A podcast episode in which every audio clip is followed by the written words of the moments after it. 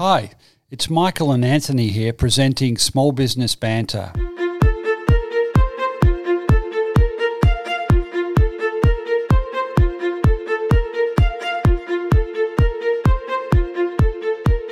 A healthy micro and small business sector means a successful economy and a more vibrant society. Small Business Banter is about helping regional business owners better prepare for the current challenges, but also for the next stage of business success. I'm Michael Kerr, founder of Kerr Capital, advisors to business owners. Each week, with Anthony Turner from the Small Business Mentoring Service, we'll interview a different small business expert or a fellow business owner and get them to share their best tips and insights for you, the listeners. Small Business Banter is brought to you from the studios of 104.7 Gippsland FM and is heard across Australia on the Community Radio Network. Thanks also to our supporters, Kerr Capital and the Small Business Mentoring Service.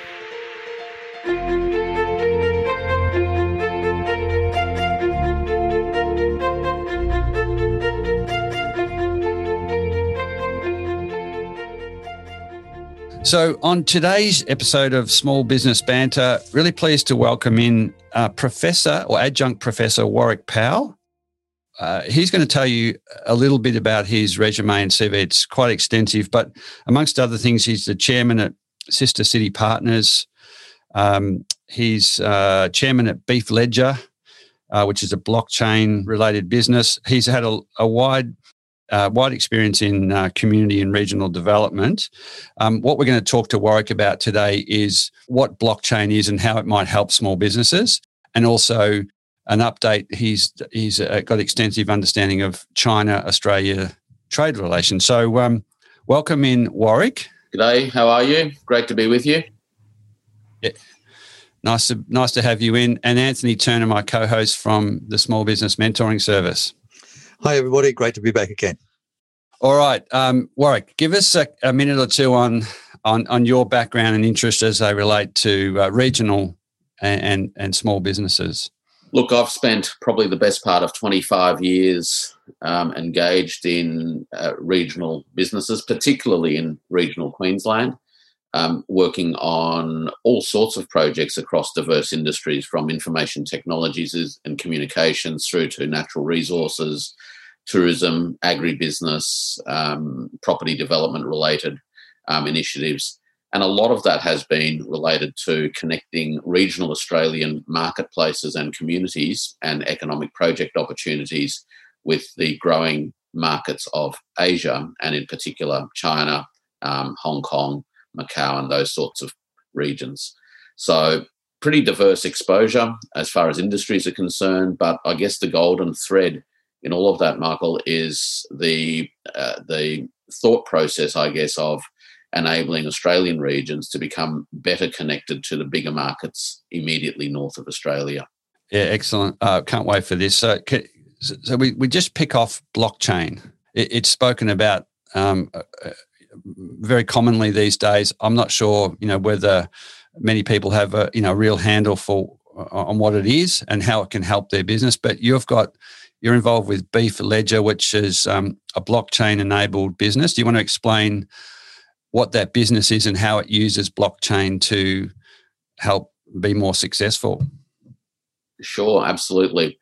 Look, blockchain as a technology has now been around um, about 12 and a half years or thereabouts and has only really been hitting its straps in the mainstream in the last couple of years as a technology, its main virtues, if you will, is the ability for information that many, many parties need to have confidence in can be created and shared in a way that um, all the different parties can depend upon it as being um, a reasonable basis of, of um, action going forward. One of the traditional problems in information systems is that information that's being passed along from one player to another um, it, it, runs into a whole bunch of risks in terms of validity, accuracy, timeliness, um, authenticity, and those sorts of things.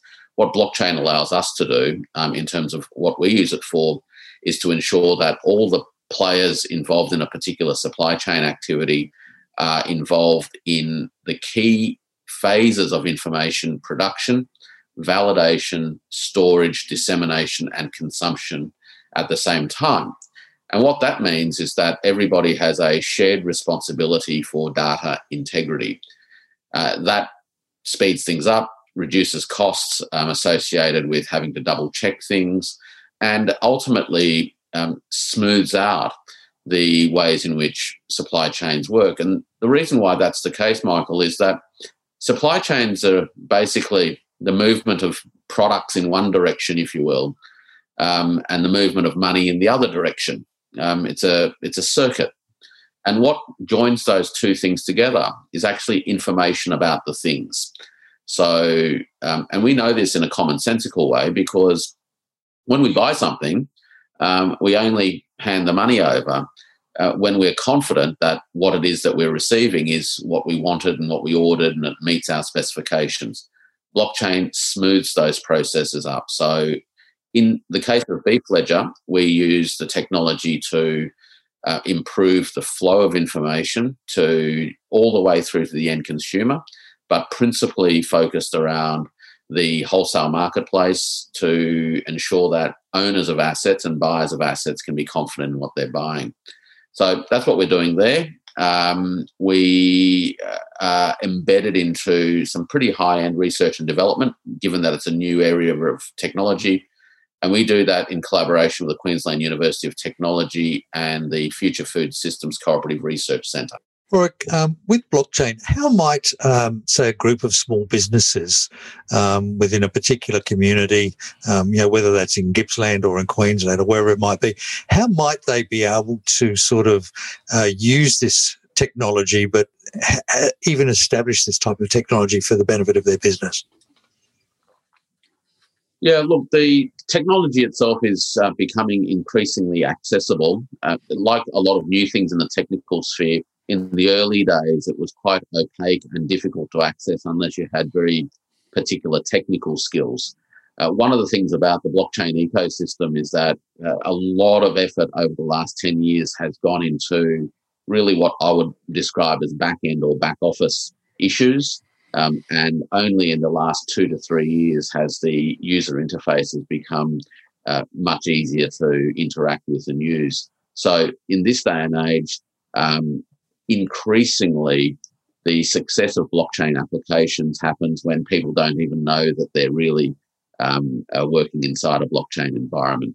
So, in terms of the research work that we've done and the commercial applications that we've developed in things like Beef Ledger as a as a research case study, if you will, um, is that uh, you know people want the convenience, of course, of um, uh, being able to access tools via web apps, um, being able to interact with those in very familiar ways, um, with as little friction as possible. So, from a small business point of view, increasingly um, it is uh, relatively easy and straightforward to become involved in blockchain networks and to access the tools. Um, you know, contacting us is not a bad start at QUT in terms of getting involved in um, and processes that could help people um, understand and, and get on board.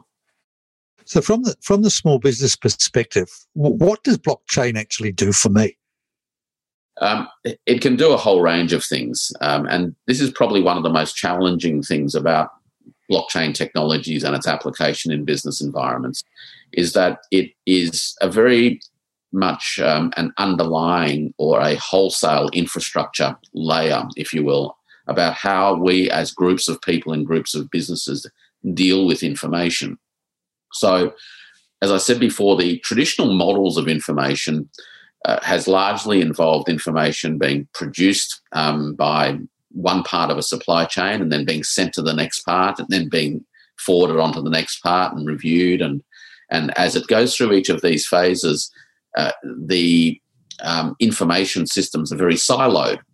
Uh, and what does that do? Well, what that means is that all of the other parties who are actually connected to complex supply chains of transactions are not party to or don't have transparency to that information.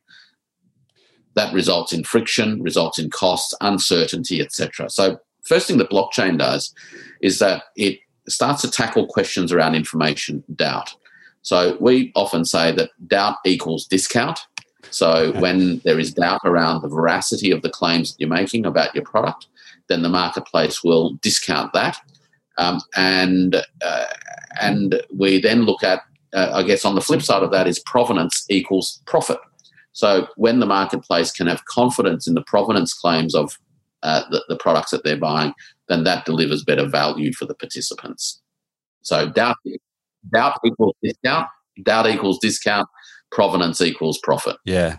With, with um, uh, I'm, I'm, sure a few people are wondering what Beef Ledger is, and and I had a, a good look at the Beef Ledger website, and for me, it, it, it really the whole thing about blockchain became a bit more understandable because what you're doing there is you've got beef farmers who are exporting high quality beef to China. That's the you know overarching uh, transaction that's going on, and the beef farmers that you're that are using this technology are able to say it was raised here, it was slaughtered here, it was transported this way, it's on the plate at a restaurant in China, and and therefore provenance is un, un, indisputed or undisputed, and so premium.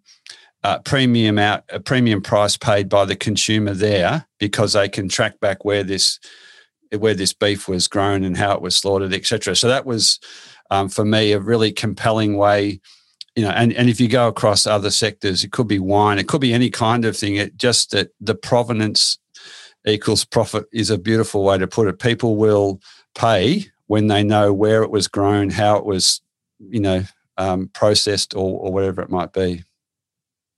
Look in competitive marketplaces where consumers do have choices in front of them one of the factors that contributes to firstly appealing to a consumer and ultimately building a loyal consumer base is the confidence that a consumer or anyone on the buy side, really, it could be a wholesaler or whoever, um, is the confidence that they have that what they're getting is more likely than not to be what it's meant to be.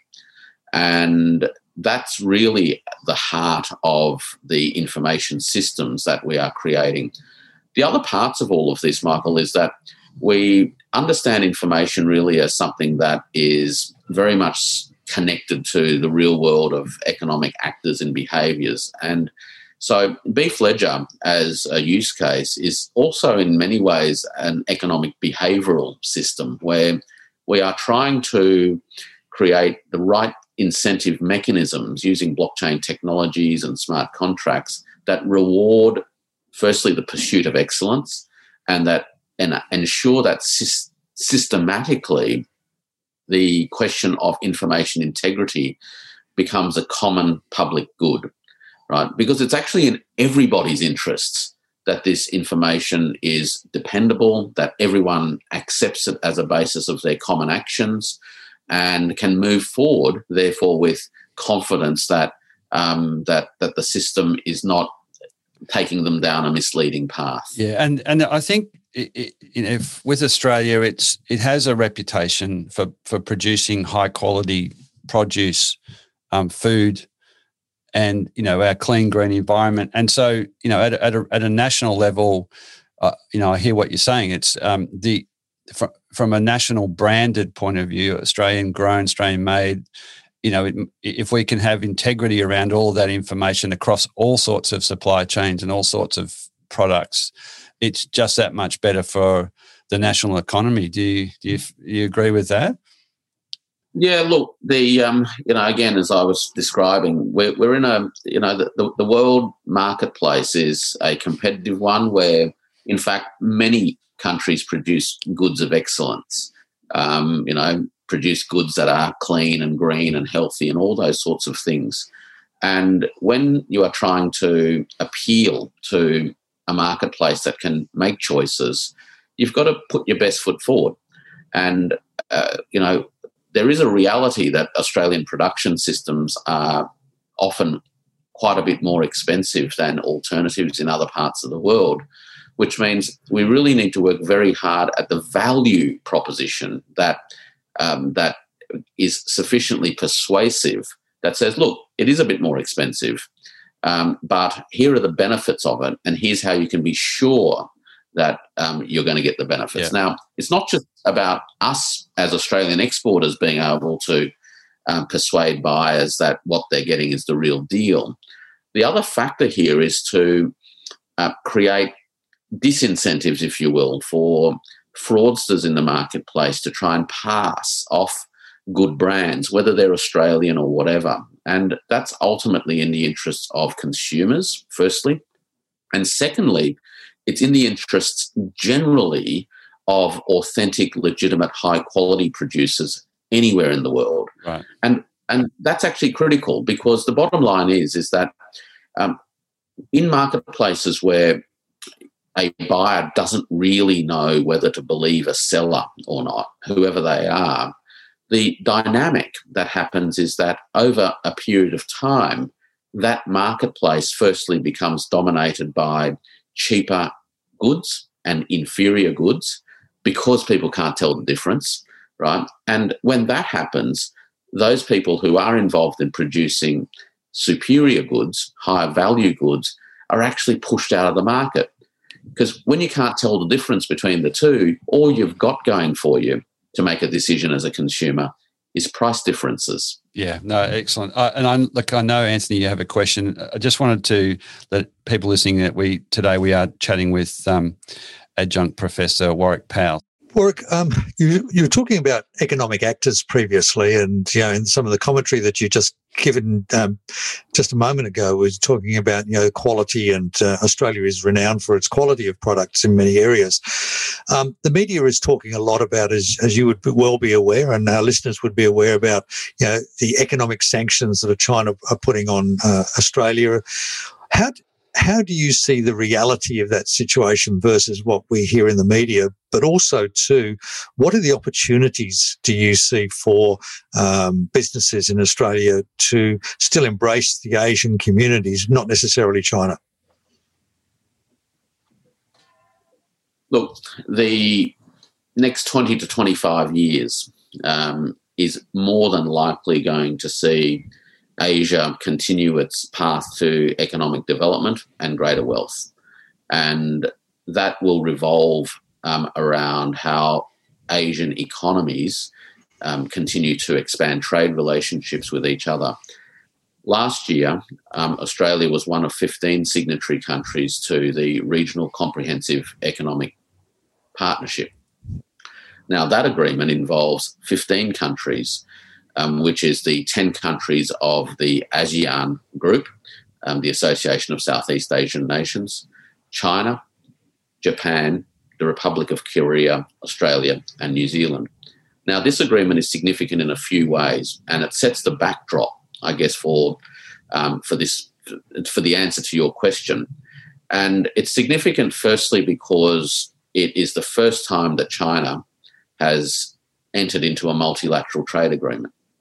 So that's a, actually a very significant um, institutional um, adjustment, if you will, to how um, uh, China itself is engaging with other economies of the world and of the region. The second point that makes it significant is that um, those countries that have come together actually um, represent the um, you know a significant proportion of global GDP, not only today but going forward. China is likely to become the world's largest economy in the next um, within the next ten years. Um, though that in itself isn't you know something to you know either uh, you know gloat about or be concerned about. It's just a statement of fact that it is a significant economic player in the world. In our region, and in the context of those 15 countries, China makes up 54% of the GDP. Japan makes up 19%. The Republic of Korea makes up six, Australia makes up six. So between those four countries, we've got around 85% of regional GDP today. ASEAN, however, is going to grow significantly, and it's going to do that by increasing its trade with the other countries of the region. Australia needs to think about how it maintains its position within that context, how businesses can benefit from the harmonisation of trading rules, um, particularly in the area of e commerce, which is a key focus of economic development in the context of the RCEP agreement over the next so many years. So, uh, from an Australian perspective, Um, firstly, the China marketplace is one that will affect the region as a whole, no matter what it is that we um, think. It is the biggest player in town. First point. The second point is is that it is also one of the biggest growth players in town still, and its interactions with the other economies of the region will ensure that it plays a very significant and pivotal role in the economic dynamics of our region. ASEAN now is China's largest trading partner in the world. It has superseded Europe, the EU, um, in the last 12 months, um, and we can expect that to continue. Why?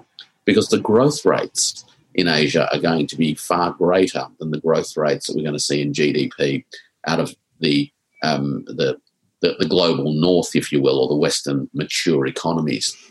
So, Australia needs to think seriously about the importance of RCEP as an institutional framework. It needs to be engaged in multilateral uh, dialogue and institution building within that framework to ensure that its industries and its businesses um, can interact smoothly with this environment. If we go back to the earlier discussion, the digitalization of information is key to smoothing out the flows of goods and services, right? Getting things through customs, paperless customs, and all those sorts of things. Now, we need to make sure that our paperwork, so to speak, is progressively digitalized, that businesses themselves can deliver the information into these systems that ensures that its products can move smoothly.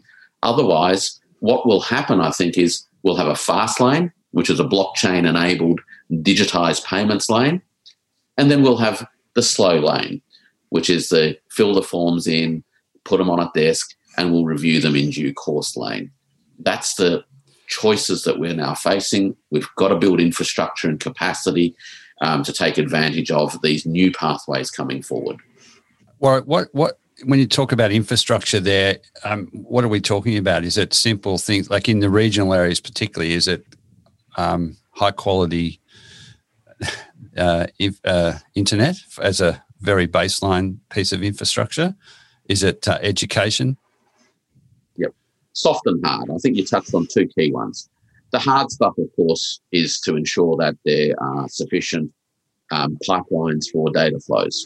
Okay, and that those data, that data infrastructure, the comms infrastructure, is ubiquitous, is cheap, and is reliable.